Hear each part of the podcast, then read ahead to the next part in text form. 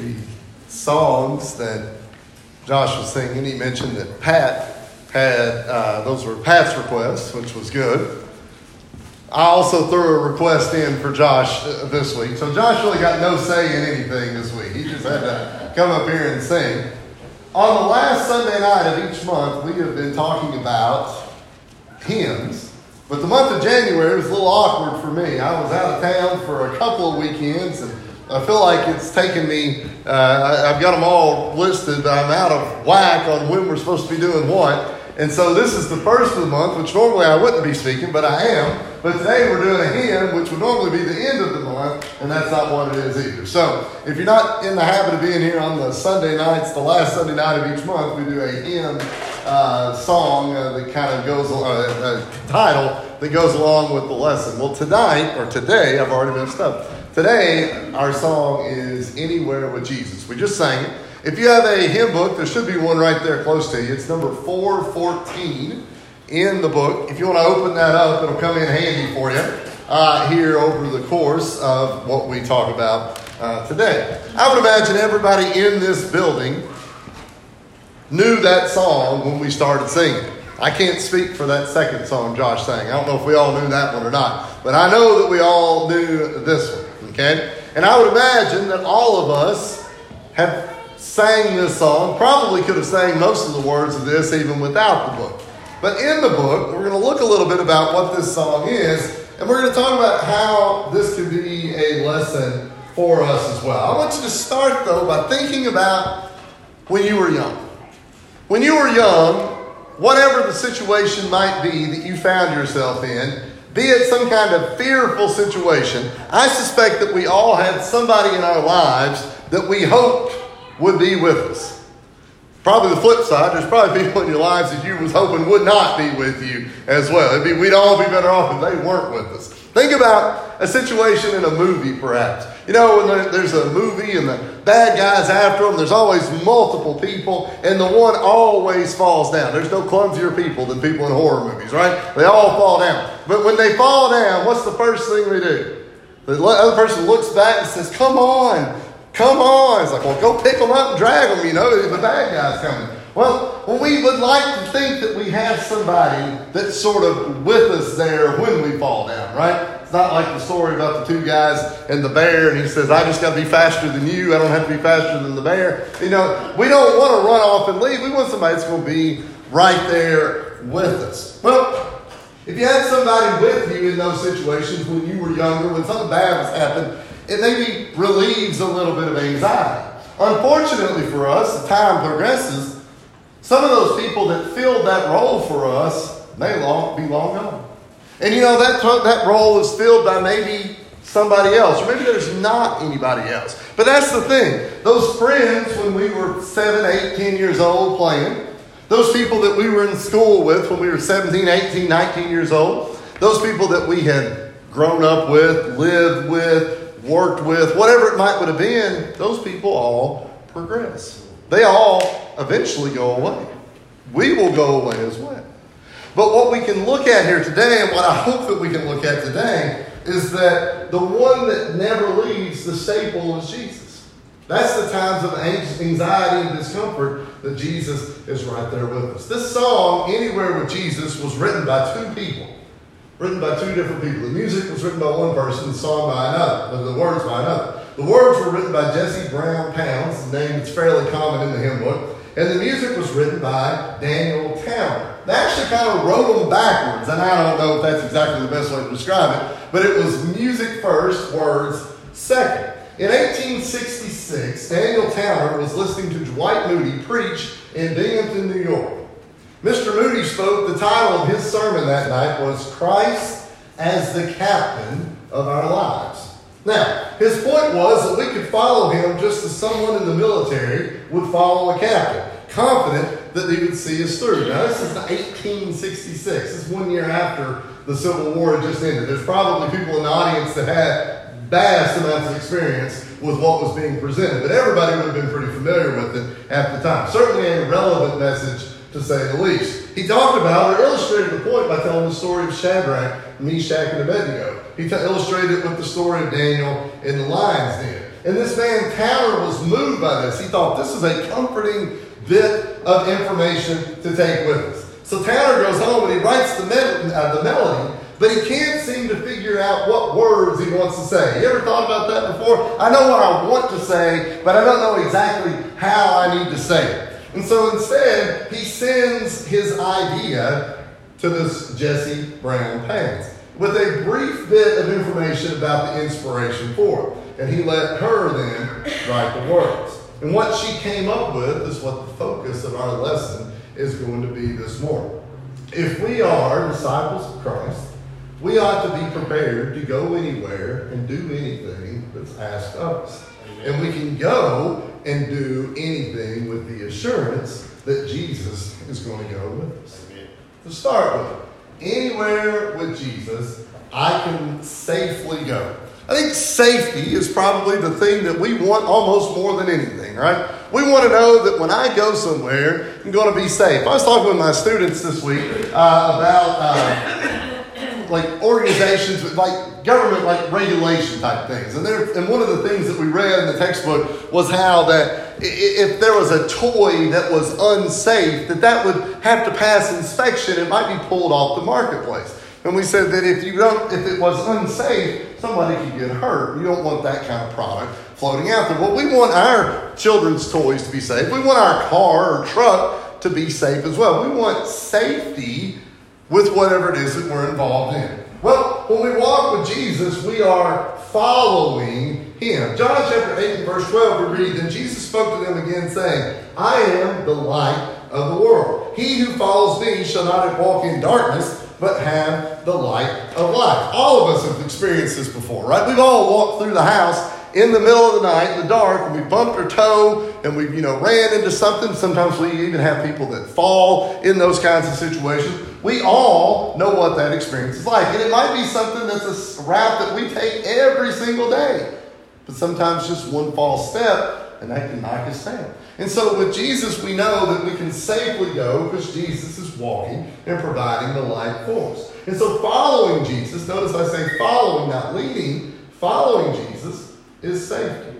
We're promised His presence. That's not just me talking, that's in the Bible. Turn to Matthew chapter 28, look at verses 19 and 20 right now. Matthew 28, 19 and verses 20. You've read these words before. We'll see them again here in a few moments. He said, Go, therefore, and make disciples of all the nations, baptizing them in the name of the Father, and of the Son, and of the Holy Spirit, teaching them to observe all things that I have commanded you. But it doesn't stop right there. That's the Great Commission. That's the telling of what they need to do. But the last sentence there says, And lo, I am with you always, even unto the end of the age. It's comforting to know that when you go out and do something, that somebody is right there with you. Somebody is right there alongside you. And so there's comfort in knowing, there's safety in knowing that we're promised His presence. Now, He also knows our distress. All of us have faced moments or times or periods of distress at some point or another. And all of us can relate to the difficulties that we might would have faced. Matthew chapter 10, if you go back a few chapters, verses 28 through 31 says, And do not fear those who will kill the body, but cannot kill the soul. But rather fear, fear him who is able to destroy both body and soul in hell. Are not two sparrows sold for a copper coin? And not one of them falls to the ground apart from your father's womb. But the very hairs of your head are numbered. Do not fear, therefore, you are more, you are of more value. And so not only do we know that Jesus is with us, that we are promised his presence, but we also know that he realizes that it's not always going to be easy for us, right? It would be a wonderful life if there was never any distress. Do you know anybody who's ever had a life with no distress? It's not possible, right? But we're comforted knowing that I can safely go further with Jesus with me. Third, he'll deliver us from our enemies. Saying in Matthew chapter 5, this is early in the, uh, the Sermon on the Mount, Jesus said, Blessed are those who are persecuted for righteousness' sake, for theirs is the kingdom of heaven. Blessed are you when they revile and persecute you, and say all kinds of evil against you falsely for my sake. Rejoice and be exceedingly glad, for great is your reward in heaven. For so they persecuted the prophets who were before you. And you might say, well, Jesus, there are times when people are very critical of me, and I feel very. He mentions that. That's the first sermon. And that's all that's like six verses into the first sermon. He's saying that there's going to be people that are going to be unkind to you, that are going to treat you bad, that are going to criticize you, they're going to make fun of you, whatever word you want to use right there. And he says, but guess what? That same thing was done to the prophets. Long, it's not new to you, but he says, I'm going to be right there with you. Anywhere with Jesus, I can safely go because there is no fear in Christ. Number two, anywhere with Jesus, I am not alone. You know, when thinking about this, getting ready for this, you think about what this word alone means. And the first thing that sort of popped in, because I want to mention this, is thinking about Paul, right? And whenever you think about Paul, what do you think about? I would imagine most of us, we think about whenever he was Saul, right? We, we almost immediately think about, you know, he held the coats when they stoned Stephen. Some of y'all might think that. And some of us might think, well, uh, the, the, the, the, road to Damascus and he was converted, and you know, that might be a valid thing. Others of us might think, well, what about Paul? You know, he went on all those missionary journeys. He went various places, put himself in harm's way to preach and teach. Do you ever wonder how alone Paul would have been? Think about alone. Where was Paul's home? I ask that because if you have a Bible that has a map in it, there's probably maps that show Paul's missionary journeys. And it covers about a 15 year stretch, but there's really no time where it's like he sat on the couch at home and relaxed for a little while. You don't see that anywhere. It's like from 80, 53 to 55, he was gone. And 57, it's just like it was constantly gone. I feel like there would have been a sense of loneliness in that. You know, sometimes we find ourselves in situations sort of like that. You know, Paul wrote in 2 Timothy chapter 4, verse 6, of sort of an impending doom. He said, I'm already being poured out as a drink offering, and the time of my departure is at hand. In a sense, you can see Paul here thinking of what he's went through, all the work that he's done, all the difficulties that he's faced. We read the Bible of Paul having to be sort of spirited out of town just to keep from being killed. And people trying to convince him, go this way instead of that way, or you're going to be killed. That's not the life of somebody who's living in comfort, dare we say safety even, from what we just saw a minute ago. There was a sense of imprisonment in Paul. In 2 Timothy chapter 4, verse 16, he said, At my first defense, no one stood with me, but all forsook me, but may it not be charged against them. You know, in times we might find ourselves in that same kind of situation. We might find that there is sort of an impending doom. Something bad is about to happen, maybe, right? And we might find ourselves sort of imprisoned, not in jail. That's not necessarily what it means. But you ever feel kind of stuck where you are? You know, I was having this conversation with somebody uh, that I worked with uh, last year, and we, we, were talking about, you know, there's times you just get tired of teaching. You're ready to do something else. But you're sort of like, well, this is 19 years in, and I'm not that far until I can retire, but I went too far, put too much. Like kind of feel sort of stuck. You know, sometimes we sort of feel stuck in our job, or we feel stuck in sort of where we are. If we're not careful, that becomes sort of an imprisonment, right? But Paul said, that people had forsook him. He said, I don't charge that against them. I am where I needed to be. And I might think the same thing with my job. I'm not going to fuss and be mad. I'm going to fuss and be mad sometimes, but I'm not going to fuss and be mad at you all because I chose this life. Paul chose the life that he had, right? Paul, chose, Paul was told when he was blind on the road to Damascus, they told him to go straight in to the, and he didn't have to go. He could have went the other way, right? But uh, he chose to go in the other direction. He made that choice. As Christians, we do the same. Why? Well, because there's a bright presence for us. 2 Timothy 4, 17 and 18. This is Paul talking just a verse or two later. He said, But the Lord stood with me. The Lord strengthened me so that the message might be preached fully through me and that all the Gentiles might hear. And I was delivered out of the mouth of the lion, what Kevin read just a few moments ago. And the Lord will deliver me from every evil work and preserve me for his heavenly Father. To him be glory forever and ever. Paul, right there, uses the word me, I think five times in those verses. He uses the, I, the word I once. And when, notice right there, this is Paul talking about himself. He said, I am in a difficult position. I have been in a situation where I might feel like I'm a little bit lonely.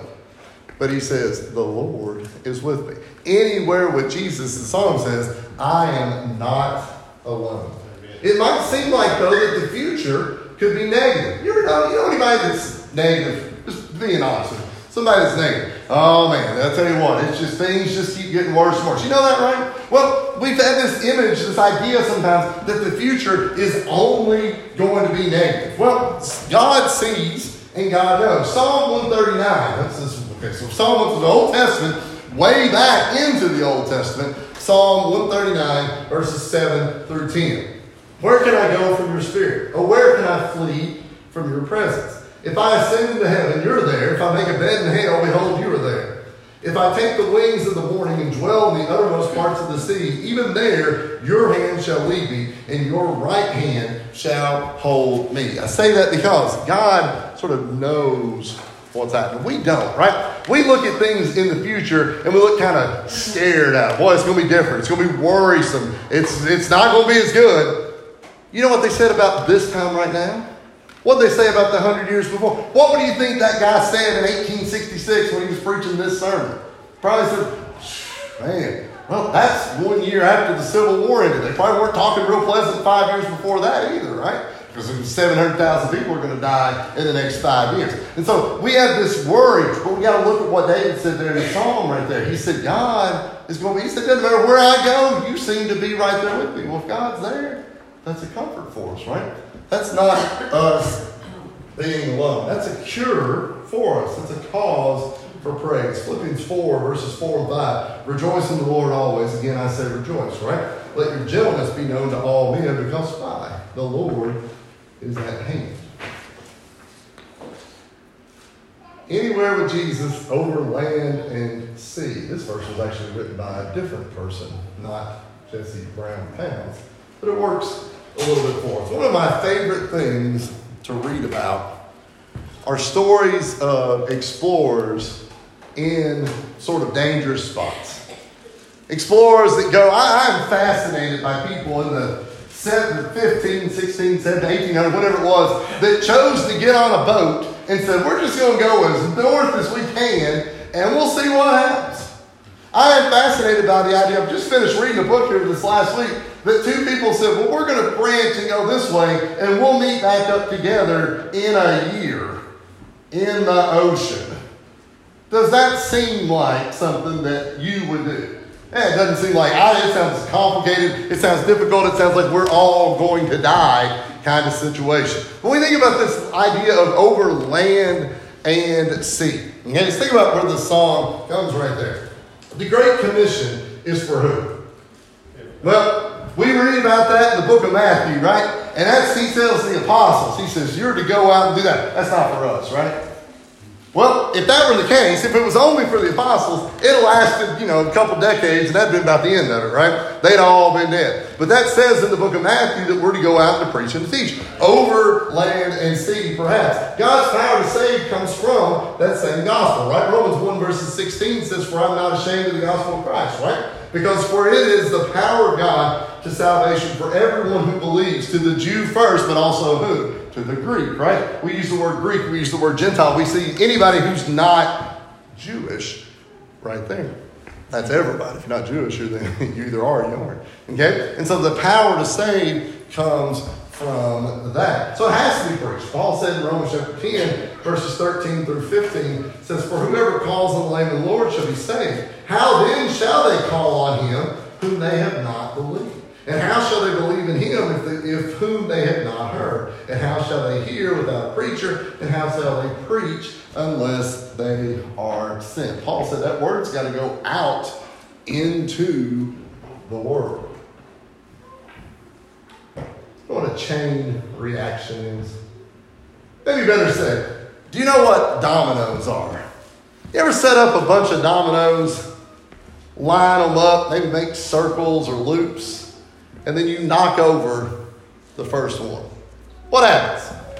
They start falling, right? There are videos on YouTube that will absolutely entrance you of people who have set up dominoes with different colors and different shapes. And whenever they flick those things and they go, they all start falling down, and you get these like displays and these pictures. If you want to kill two hours this afternoon, look up domino displays on YouTube. You'll be you probably you'll miss church tonight. It'll be there uh, so long. There's so many things that are like that. But in many ways, the gospel is a chain reaction as well, right? 2 Timothy 2, verse 2, we read, And the things that you have heard from me among many witnesses, commit these to faithful men who then will be able to teach others also. See, the responsibility is is to not be that empty spot because when you flick those dominoes over, they'll go and they'll go and they'll go. But if you go down the line somewhere, and you reach in there and you pull one out, what happens?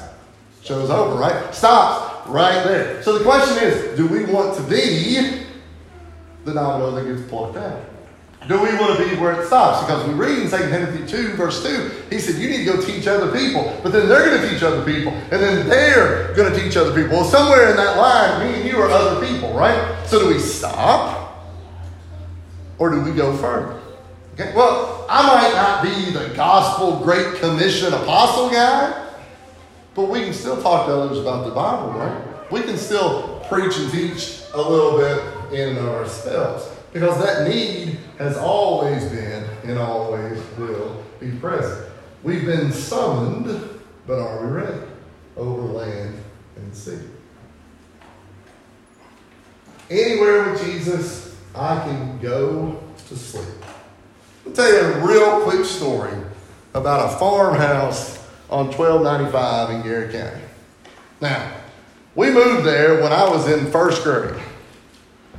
And in that house, it was sort of a straight line, went all the way through it, just like this, from the front door to the back door. And there were two rooms, and then there were two rooms, and then there were two rooms. Y'all probably lived in houses that are just like that.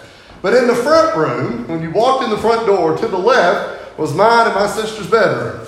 And to the right was the living room. And our beds, the way they were set up at one point, you could lay in that bed, but I could, Justice was on the other side, but I could look through the door into the living room.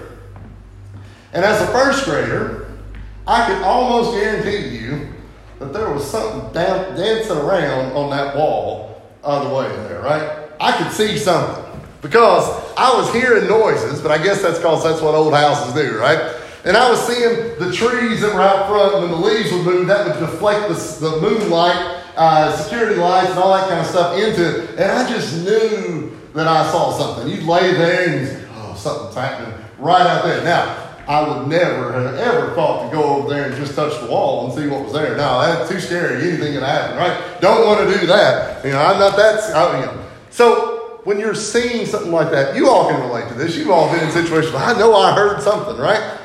And then all of a sudden we go to sleep, right? And then the morning we wake up it's real pretty. It's like, man, what a night. All right, we're, we're good to go, right? Well, when we have these sort of ideas, we think about that, we get worried about it. And Isaac talked a little bit about this the other night. You know, a lot of times it's when we're real sleepy or we're tired, it's been a long day, you know, we're worried about something, whatever it might be. Well, then we wake up the next morning, it's all good. But there's going to be a day when we don't wake up. And that's not because of spooky ghosts that are on the other side of the room. That's not what I mean. But there'll be a day when we won't wake up. We all know that death, though, is not the end. John 5, 28 29 said the hour is coming for all of us, right? We know that our time will come. And we don't know when it will come, but we just know that there will be a time when we don't wake up. Turn real quick to 2 Corinthians chapter 5. I want to finish this morning with 2 Corinthians chapter 5.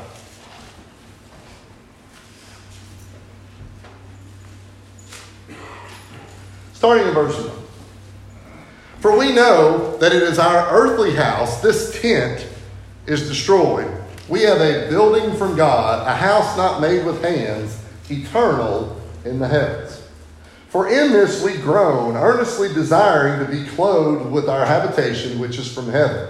If indeed, having been clothed, we shall not be found naked. For we who are in this tent groan, being burdened, not because we want to be unclothed, but further clothed, that mortality may be swallowed up by life. Now he who has prepared for us, us for this very thing is God, who also has given us the Spirit as a guarantee. So we are always confident knowing that while we are at home in the body, we are absent from the Lord. For we walk by faith and not by sight. We are confident, yes, well pleased, rather than absent from the body, and to be present with the Lord. Therefore, we make it our aim, whether present or absent, to be well pleasing to Him.